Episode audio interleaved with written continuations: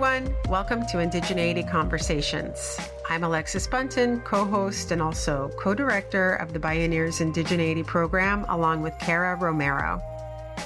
Hi, everyone. Today we're honored to be sharing an intimate conversation I had with Julian Brave Noisecat, a member of the Canim Lake Band and descendant of Lil'wat Nation. Julian is a world renowned journalist who recently won the American Mosaic Journalism Prize for outstanding long form work that fosters greater understanding of underreported stories. Julian is a prolific and widely published writer, activist, and policy analyst. He's become a highly influential figure in the coverage of environmental justice, Indigenous issues, as well as broader political and economic trends and policies. And Julian really is a tour de force.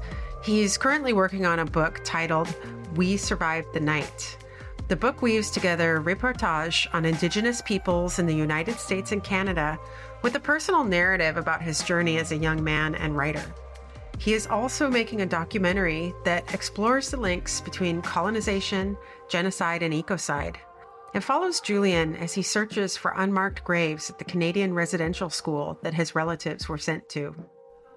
Our conversation offers insight into Julian's personal stories that have brought him to where he is today, his philosophies behind the work, and our shared experiences. First, you'll hear Julian's keynote address at the 2021 Bioneers Virtual Conference, and then we move right into our conversation. Here's Julian.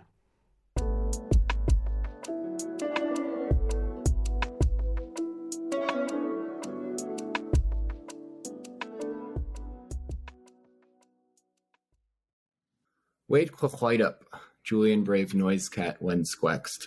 When kikached esquestwa Alexander Roddy when kekached esquestwa et archie Noisecat. Sequachmach ken et statland ken, detsk esken, which dequin, to Oakland, which dequin. Let one poopsman Eliotek to me what echwa piscataway uluch.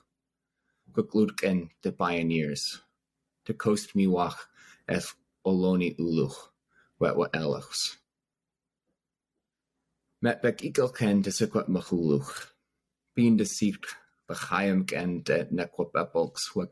ui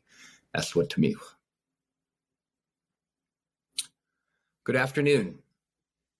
I thought it would be most appropriate to start my keynote in my language, Sequat which I was lucky enough to learn from my Ke'a, that's my grandmother.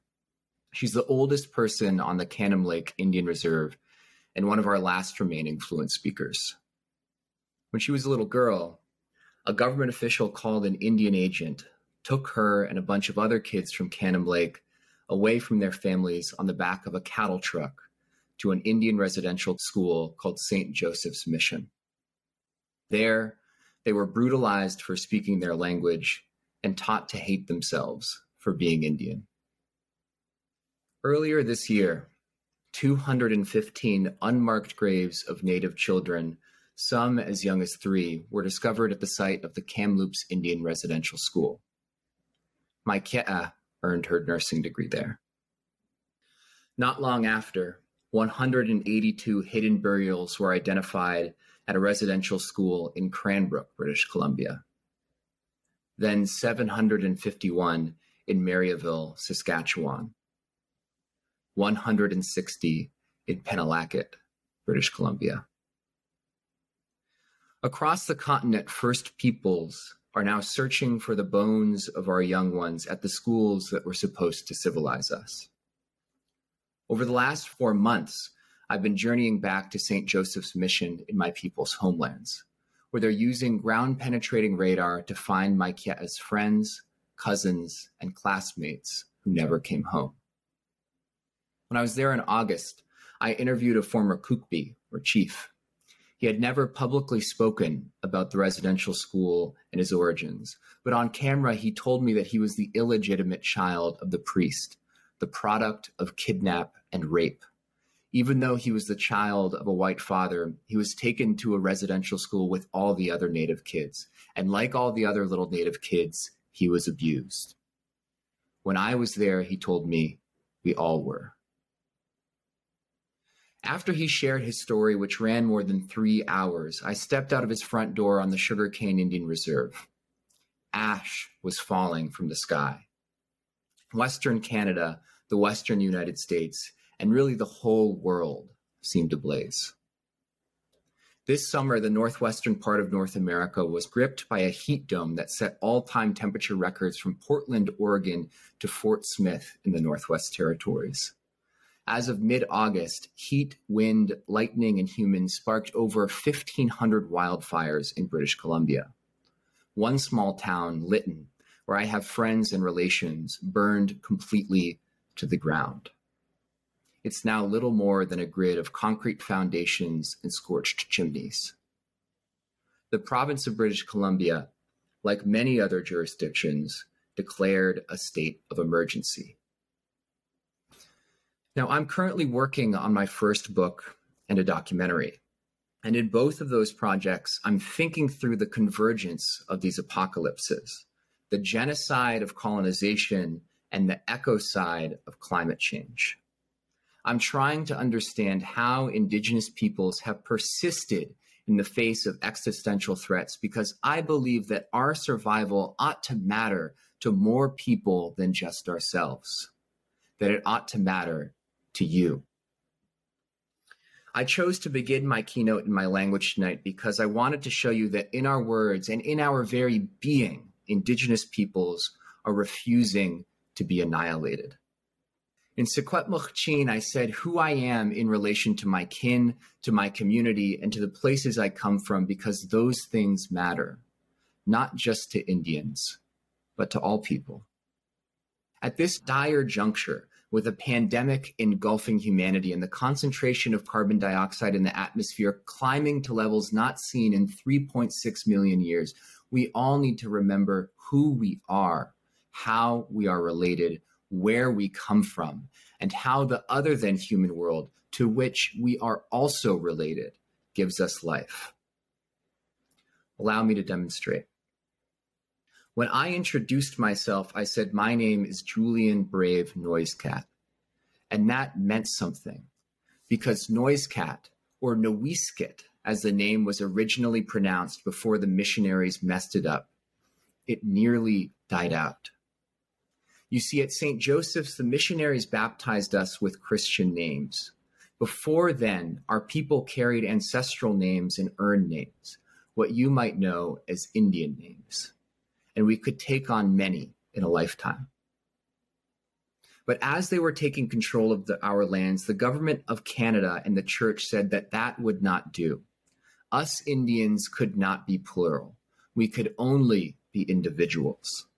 They said, You Indians need one name so we can keep track of you, so we can confine you on reservations, count your dwindling numbers, and mark our control of your lives.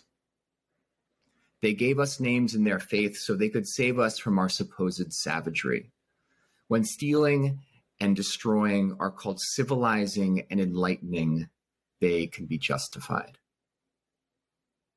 In fact, they were so good at taking away names that when she died, my great grandmother, Alice Cat, was the last person to carry her name. Alice raised my father when his own parents, who were all messed up from the residential school, could not.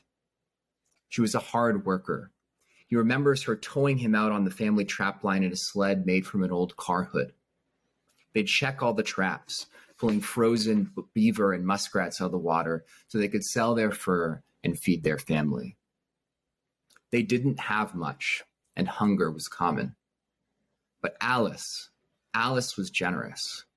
One time she found a fresh apple, a hard thing to come by on the res, even today and she saved it for my dad because she knew he loved them. And then one night in 1966, he remembers when she went out looking for her husband Jacob, who was out drinking in a blizzard, and she froze to death. After Alice was gone, there were no noise cats in the whole world until my father married, reclaimed her name, and passed it on to me. Remember who you are. Be true to who you are. There's power in that.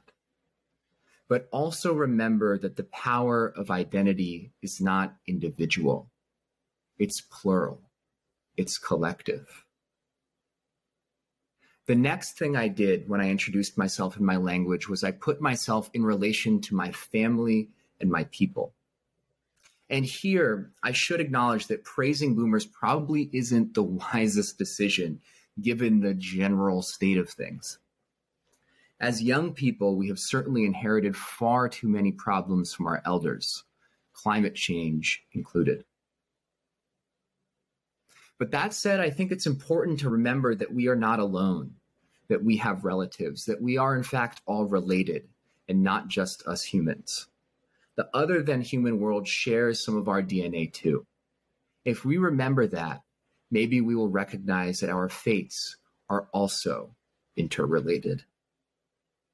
Over the last five years, my father and I have participated in the tribal canoe journey.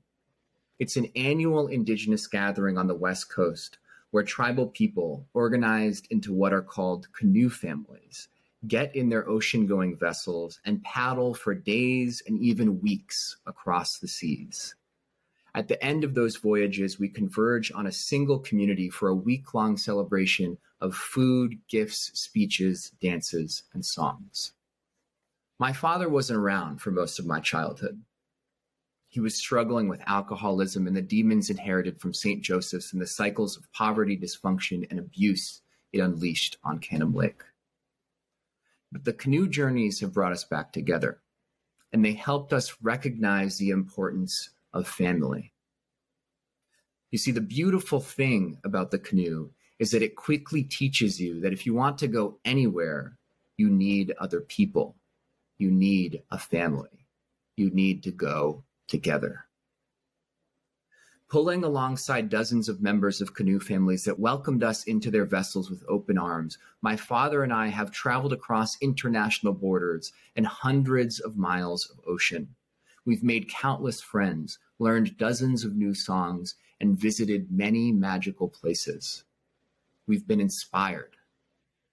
And in 2019, we were inspired to bring the canoe journey to Alcatraz Island. That year marked the 50th anniversary of the Alcatraz occupation, a 19 month protest for Indigenous self determination, sovereignty, and treaty rights. I need you to understand how important the Alcatraz occupation was to Indigenous peoples. It's like our version of the Montgomery bus boycott. It launched a social movement that changed the hearts and minds of Native and non Native people across the country and around the world. Alcatraz made Indians proud to be Indian again, and it transformed federal policy. During the occupation, President Nixon the friggin' Watergate guy, shifted the federal government's policy from an officially stated goal of termination to one of self determination. Working with our own canoe family, which we called the Occupied Canoe Family, my mother, father, and group of friends that included a youth worker and an Alcatraz occupation veteran organized a paddle around Alcatraz Island on Indigenous Peoples Day in 2019. 18 canoes including some from as far north as Canada, participated. Dozens of media outlets covered the story. A local TV station broadcast the canoes circumnavigating the island from its traffic helicopter. Our little all volunteer effort even made it into the New York Times. And for a day, Alcatraz was not seen as the former federal prison, but instead as a symbol of indigenous freedom, the way Native people see it. We can do a lot together when we recognize the fact that we need relatives, that we need family. Every time my father and I got out onto the water, we rekindled and deepened our connection to the seas and places that gave us our Salish culture. And in my introduction, I also told you where I come from. Canim Lake, called Tsq'escen in our language, and Oakland, the town by the bay that raised me. I also acknowledge that today I'm speaking to you from Washington, D.C., the homeland of the Piscataway people, and that you all in Marin are on the territory of the Coast Miwok and Ohlone. It was a very cosmopolitan land acknowledgement, one that it's in its head splitting multiplicity demonstrated how our synthetic Zoom connected internet reality can dislocate us from a meaningful relationship to the places where we are. I think that's dangerous because if we don't stop to remember and honor the places we come from and rely upon, how can we possibly defend them? Earlier this year, I was asked to write an essay for the Paris Review celebrating the Kiowa author N. Scott Momaday, who was the first Native American to win the Pulitzer Prize for fiction. While reporting that piece, I discovered that Momaday actually taught one of the original student leaders of the Alcatraz occupation. Her name was LaNada Warjack, and in 1968 she became the first Native American student at UC Berkeley. Now, although Momaday never got involved with the Alcatraz occupation or the Native rights movement, Warjack told me that his lectures influenced her profoundly. So, in my reading, reporting, and writing, I set out to understand the ethic at the core of his work the worldview it grew out of, and the movements it continues to influence. Rereading his books, I noted a brief postscript in my 2010 edition of the Pulitzer Prize winning House Made of Dawn. It read, both consciously and subconsciously, my writing has been deeply informed by the land with a sense of place.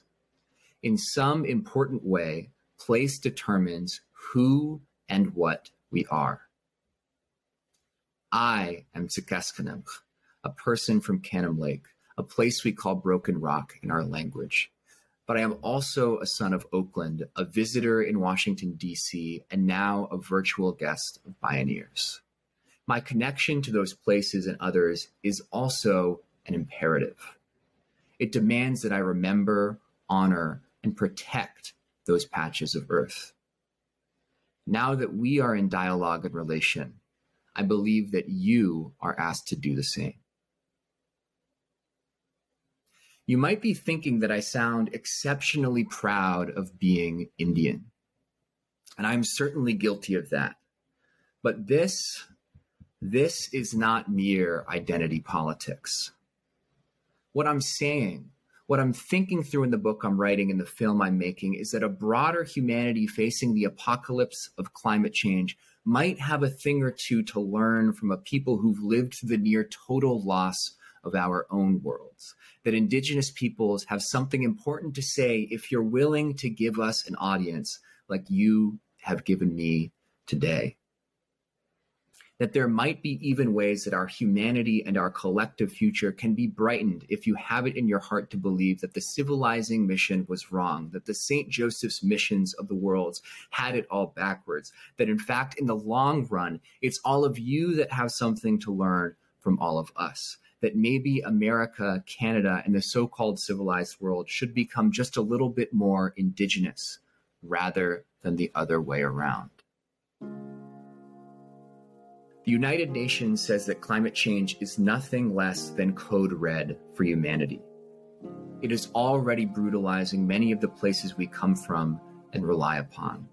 It is driving us apart, making us forget that we are not just interconnected, but interrelated. We are all kin.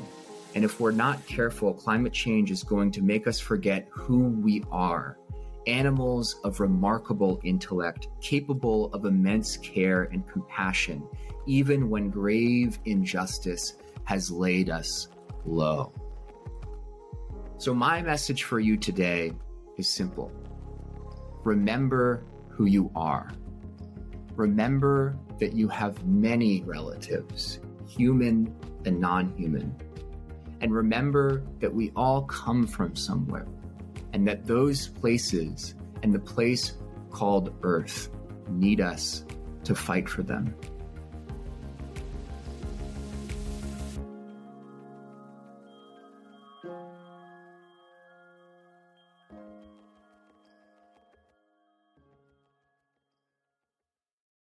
Julian, thank you so much. Your keynote delivery was stunning and heartbreaking, and I listened to every single word that fell from your mouth. So I just wanted to start our Q&A by saying thank you for your generosity and your many gifts that you share in this world. I am interviewing you today from Ogopoge, from Santa Fe, the land of the Keres, Tewa Tiwa, and Towa speaking peoples, also known as the Northern Pueblos. And in honor of your keynote, my bones are from the Mojave Desert, from the heart of the Mojave Desert along the California side of the Colorado River is where I'm from and am married into Cochiti Pueblo here and like you am a fierce defender of our cultural landscapes and believe in the re-indigenization of people and the power of place. I feel so grounded after your keynote and loved the flow and the you know circular thinking. It really provided this comfortable feeling for me in the way that we speak of things and have an understanding of interconnectedness and interconnectedness of kinship and of place and of where we come from. I wanted to start out by asking you a little bit more, Julian, about where you're from, about who your mom is. I have this deep sense that she must have been a very amazing person or that she is a very amazing person. Can you tell me a little bit about your mom? Yeah, well, firstly, thank you for that really generous response to what I had to say. And it's very difficult for me to talk about my mom in part because I feel like I'm so close to her and have just been so lucky to be surrounded by her love my whole life that it's hard for me to have the kind of distance lens a certain kind of perspective i find as a writer. You can't be so far away from something that you can't see it but when you're you know so close to something in the way that i feel so close to my mom i actually have a really hard time writing about and talking about her because like she's just kind of everything to me. And I guess I should say that my father is Secwepemc St'át'imc, as I said, from British Columbia, Canada. My mom is actually an Irish Jewish New Yorker, uh, and they met in a bar called the Shadow Brook, just outside of New York City. It's like I've kind of dreamt this scene up as a, you know, maybe a scene from a film or a novel before. Apparently, my dad uh, gave her the earrings out of his ears as like, you know, kind of how they got acquainted. And she was the bartender at the bar. So she gave him like free drinks for the whole night. and, you know, I guess what I would say is that my mother, even though she's non native, made a lot of very instinctual and purposeful decisions to make sure that as a kid who looks the way I look and is connected to the community that I'm connected from, that I maintained that relationship.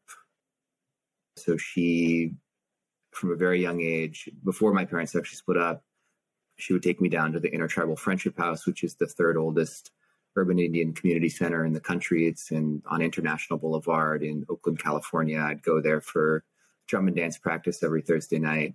And then um, very bravely, actually, she uh, started taking me home to my family's res to visit my relatives, to visit my grandparents, my cousins, my aunts, my uncles, which, you know, back in the day before Google Maps and everything, like it's a really remote part of the world to get to from California. And she made that effort despite the fact that she was not blood related to them.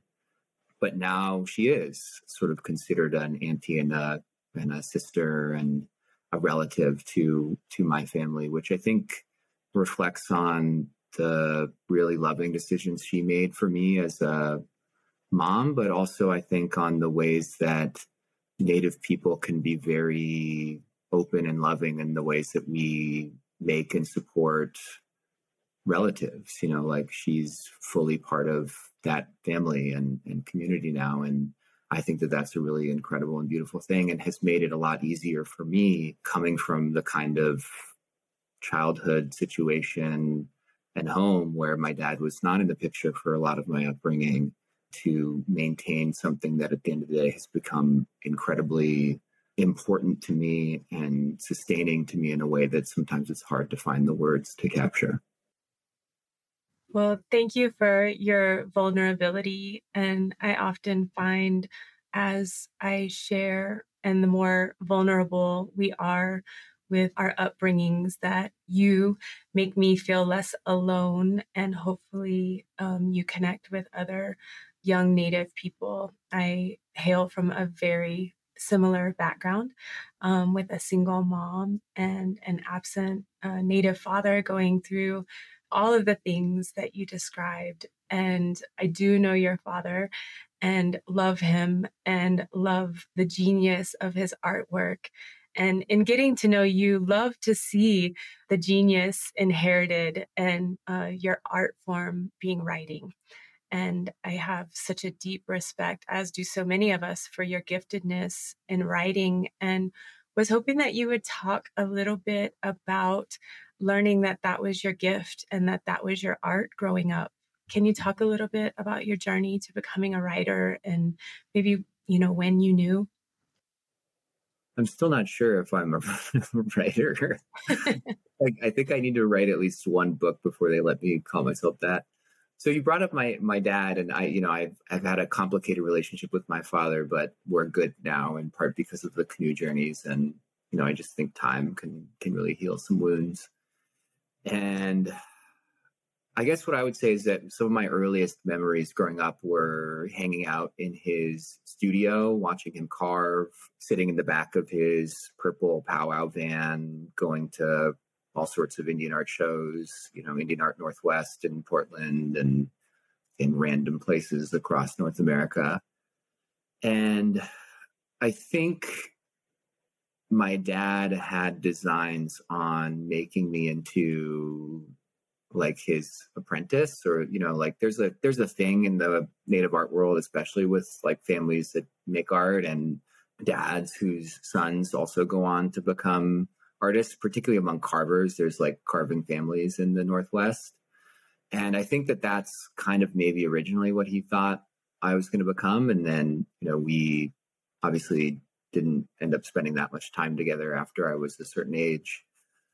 And then the way that i guess i started to fill that void was by trying to read and learn and and understand you know through other people's stories through novels through history who my dad was who this absence in my life was and who you know our people were. I obviously knew that through him and through my relationship to my family but there was a whole world of literature and artistic interpretation of what it means to be indigenous out there that opened up to me when I started reading, you know, people like Leslie Marmon Silko and Sherman Alexie, you know, despite how complicated it is for me to say that now, Louise Erdrich, etc.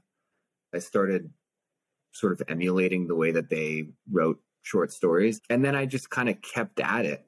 The reality of the media industry did not seem to make writing and journalism to be a sensible economic decision for me but i just kept doing it. And eventually i stumbled into an idea for a book and i kept getting published and eventually i was very fortunate to get a, a book contract and in the process of doing all that i guess this is sort of a long story but i started to think about my craft as a writer, my art as a writer, in relation to my father's craft as a carver and as a sculptor. And I do nonfiction.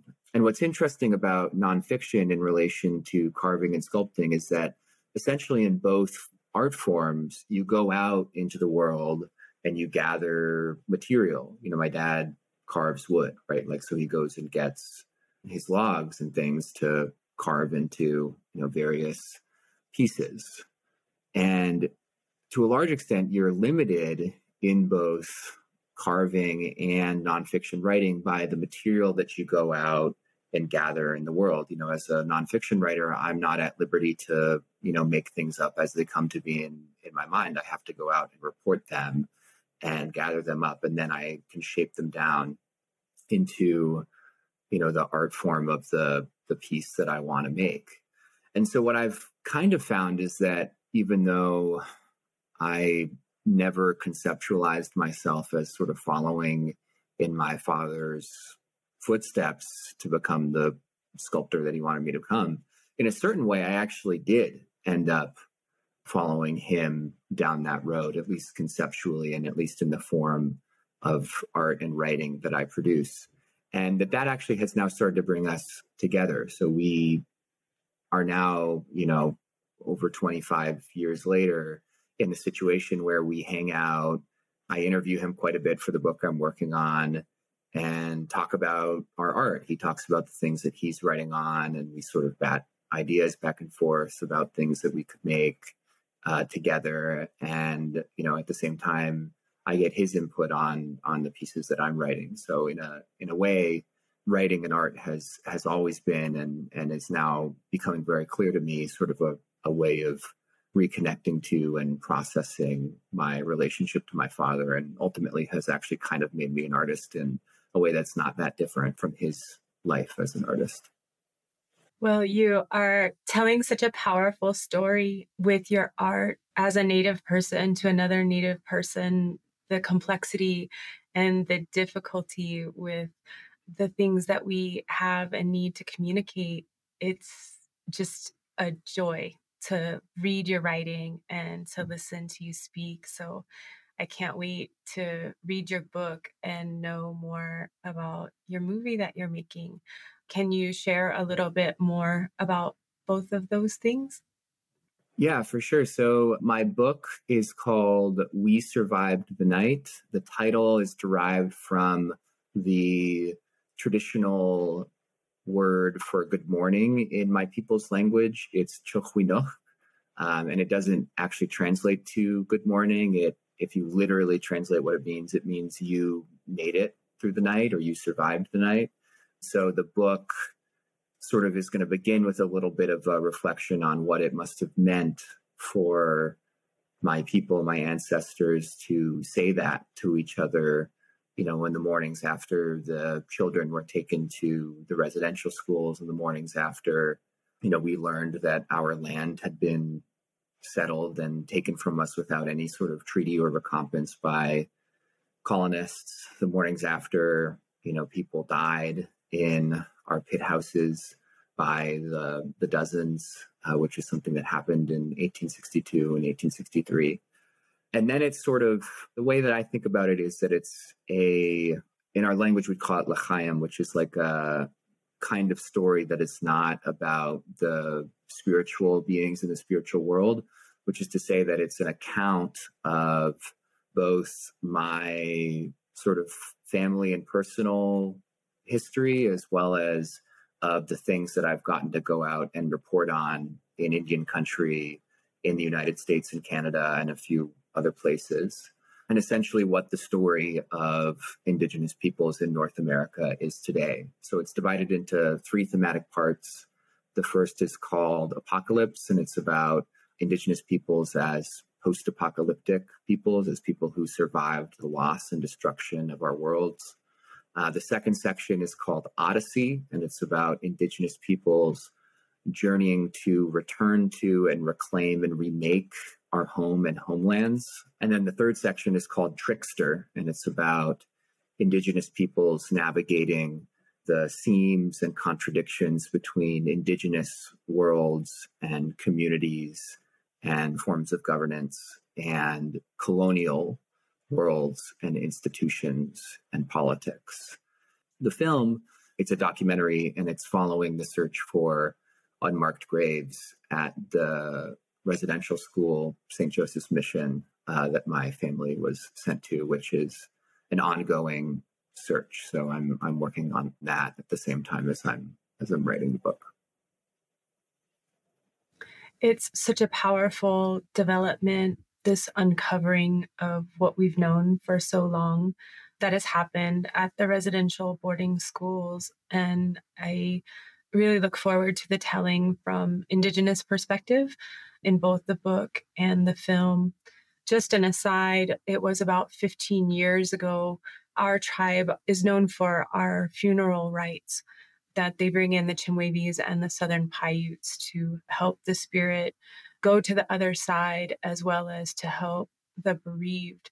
And we had several singers go along the Salt Song Trail and go and conduct ceremony at Carlisle and at Sherman and at several of the schools here in the United States, you know, where we hold those stories where we know that the children never came home and the stories of desperation of parents looking for their children.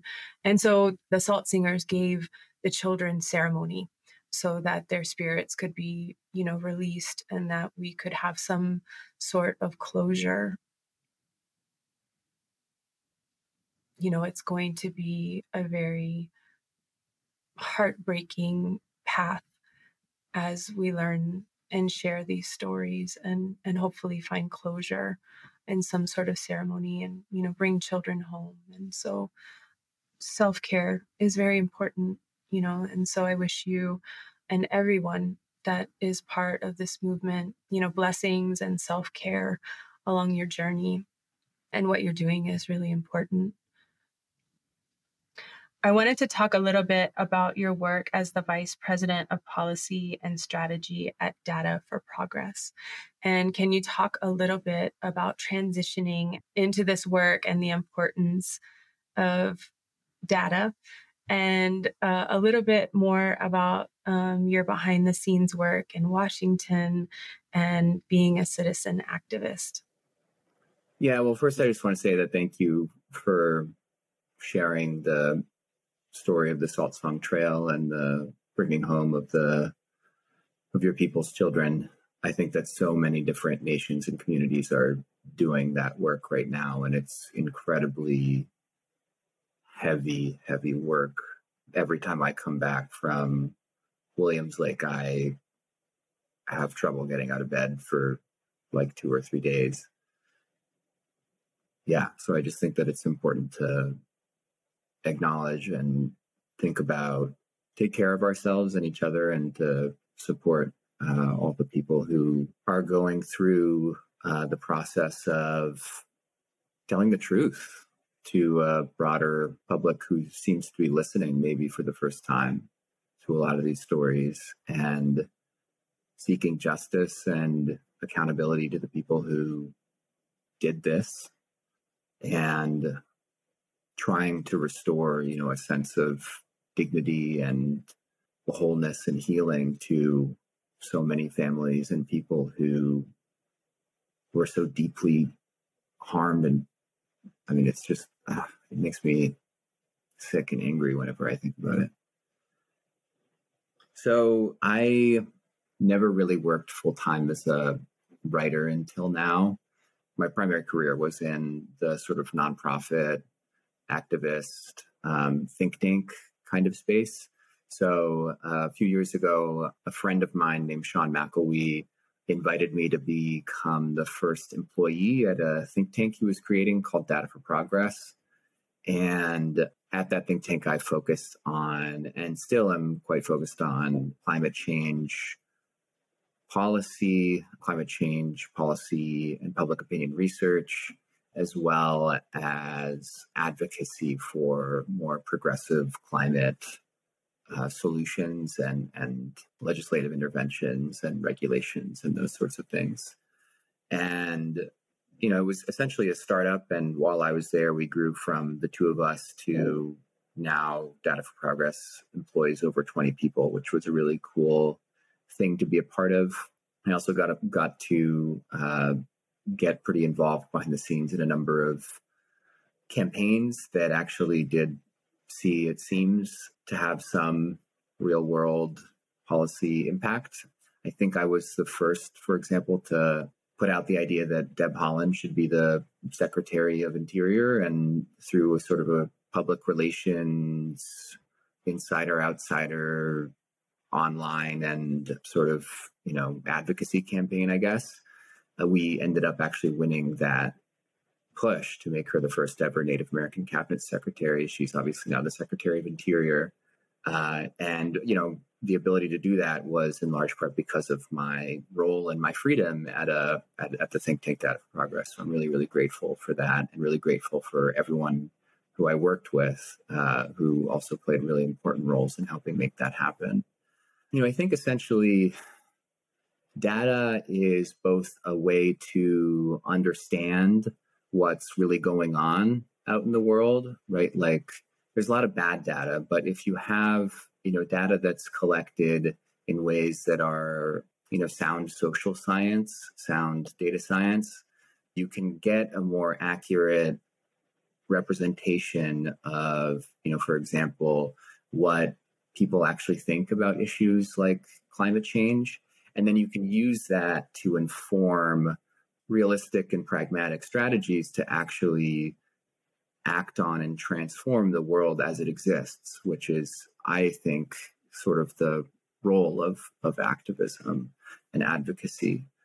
But also, I think it's important to understand that like data can be itself be used as a tool, right? So if you have information about you know the views of voters or the public on a particular issue that can then persuade you know an elected official a politician a political party to behave in different ways you know that is one way in which you can make democracy actually more responsive and more progressive and active on issues related to climate change.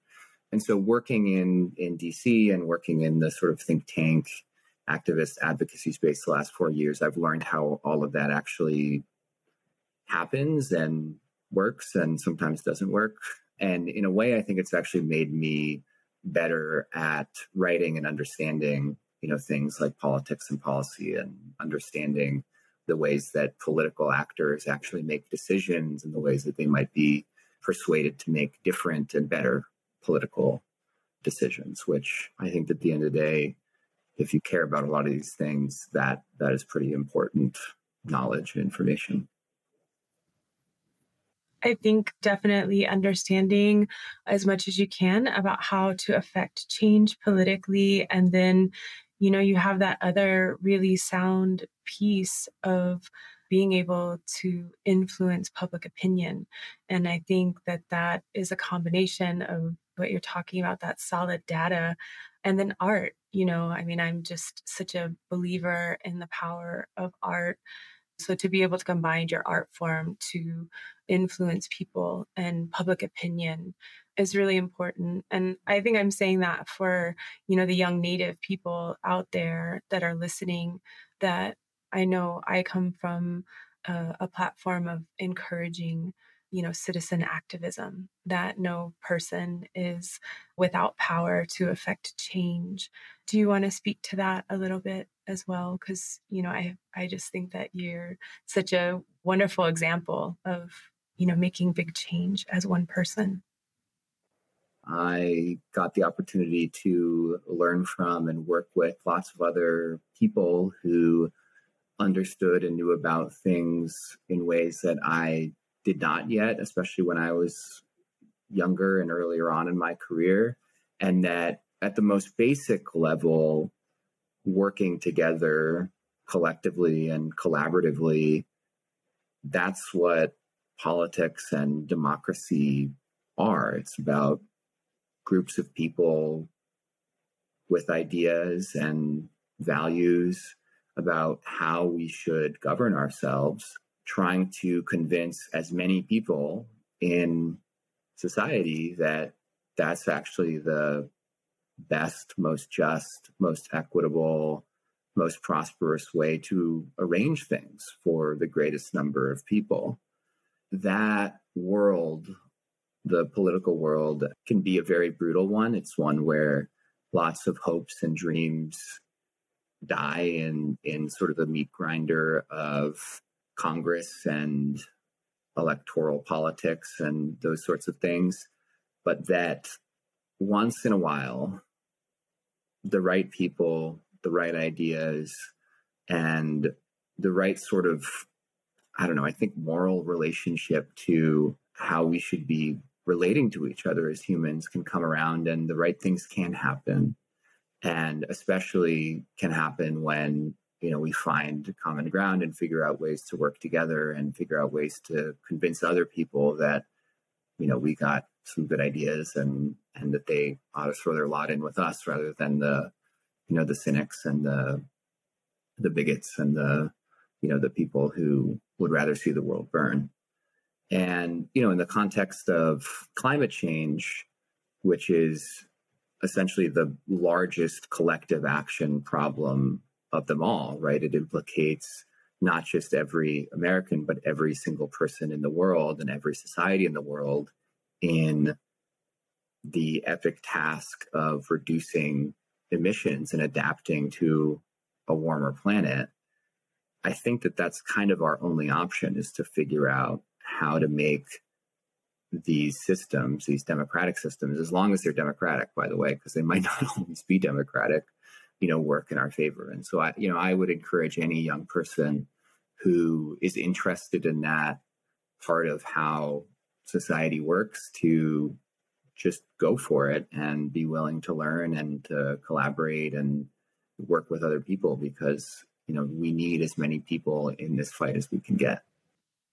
And I would add to that that as we foster young leaders to, you know, listen to your keynote and listen to the messaging of understanding Indigenous issues and the way that you beautifully illustrate the connection between the genocide of Indigenous peoples, the first peoples of place, and as that relates and correlates with ecocide, you have to look at that connection.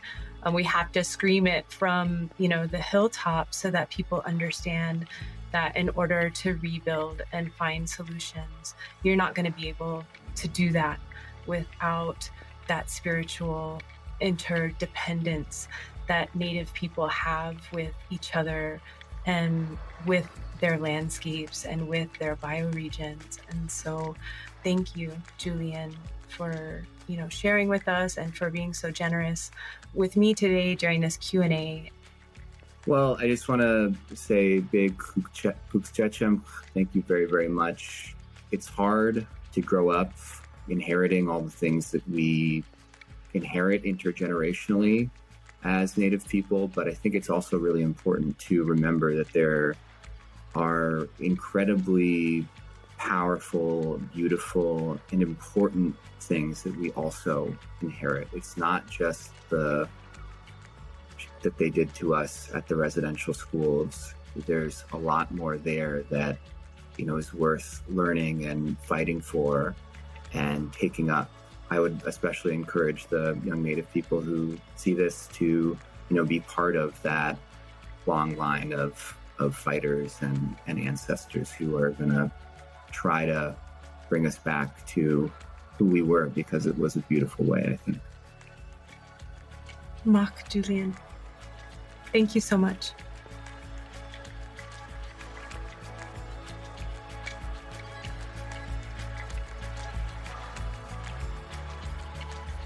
That was a great conversation with Julian, Cara. Keep an eye out for the book and documentary coming out in the next year or so. Again, the book is titled We Survived the Night and you can follow Julian on Twitter for more details about the book and documentary, as well as his regular political analysis. And to hear other episodes of Indigeneity Conversations and hear and see more from Julian Brave NoiseCat, visit our podcast page at bioneers.org. You can find other original Indigenous media content there and learn about the Indigeneity program and our initiatives, including curricula and materials for students and lifelong learners. Thank you so much for joining us for this episode of Indigeneity Conversations. It's been such a pleasure to share with you today. Many thanks and take care.